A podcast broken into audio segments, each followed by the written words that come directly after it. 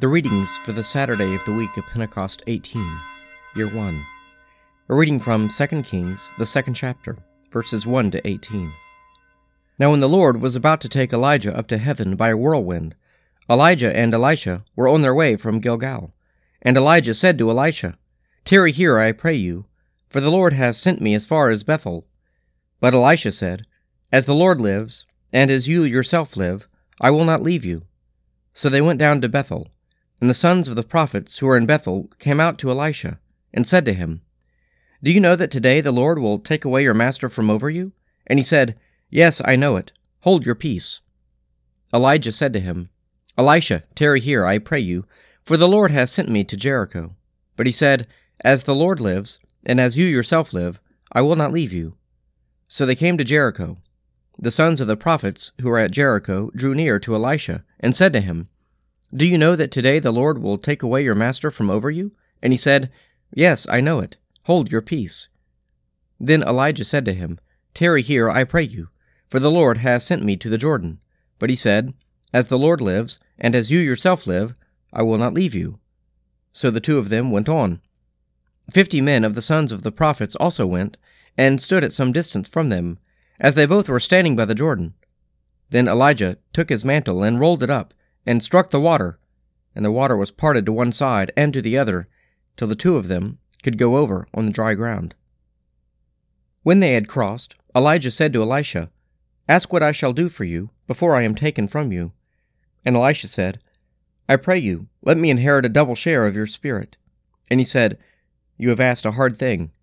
Yet if you see me as I am being taken from you, it shall be so for you. But if you do not see me, it shall not be so. And as they still went on and talked, behold, a chariot of fire and horses of fire separated the two of them. And Elijah went up by a whirlwind into heaven.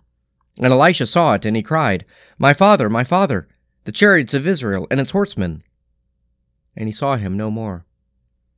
Then he took hold of his own clothes and rent them in two pieces, and he took up the mantle of Elijah that had fallen from him, and went back and stood on the bank of the Jordan. Then he took the mantle of Elijah that had fallen from him, and struck the water, saying, Where is the Lord, the God of Elijah? And when he had struck the water, the water was parted to the one side and to the other, and Elisha went over. Now when the sons of the prophets who were at Jericho saw him over against them, they said, The spirit of Elijah rests on Elisha. And they came to meet him, and bowed to the ground before him. And they said to him, Behold now, there are with your servants fifty strong men. Pray, let them go, and seek your master. It may be that the Spirit of the Lord has caught him up, and cast him upon some mountain, or into some valley. And he said, You shall not sin. But when they urged him till he was ashamed, he said, Sinned. They sent therefore fifty men, and for three days they sought him, but did not find him. And they came back to him while he tarried at Jericho, and he said to them, Did I not say to you, Do not go? A reading from 1 Corinthians, the fourth chapter, verses 1 to 7. This is how one should regard us, as servants of Christ and stewards of the mysteries of God. Moreover, it is required of stewards that they be found trustworthy. But with me it is a very small thing that I should be judged by you or by any human court. I do not even judge myself. I am not aware of anything against myself, but I am not thereby acquitted. It is the Lord who judges me. Therefore, do not pronounce judgment before the time, before the Lord comes, who will bring to light the things now hidden in darkness, and will disclose the purposes of the heart. Then every man will receive his commendation from God. I have applied all this to myself and Apollos for your benefit, brethren, that you may learn by us not to go beyond what is written, that none of you may be puffed up in favor of one against another. For who sees anything different in you? What have you that you did not receive? If then you received it, why do you boast, as if it were not a gift? A reading from the Gospel of St. Matthew, the fifth chapter, verses 17 to 20. Think not that I have come to abolish the law and the prophets. I have come not to abolish them, but to fulfill them. For truly I say to you, till heaven and earth pass away, not an iota, not a dot, will pass from the law until all is accomplished. Whoever then relaxes one of the least of these commandments and teaches men so shall be called least in the kingdom of heaven. but he who does them and teaches them shall be called great in the kingdom of heaven. For I tell you, unless your righteousness exceeds that of the scribes and Pharisees, you will never enter the kingdom of heaven.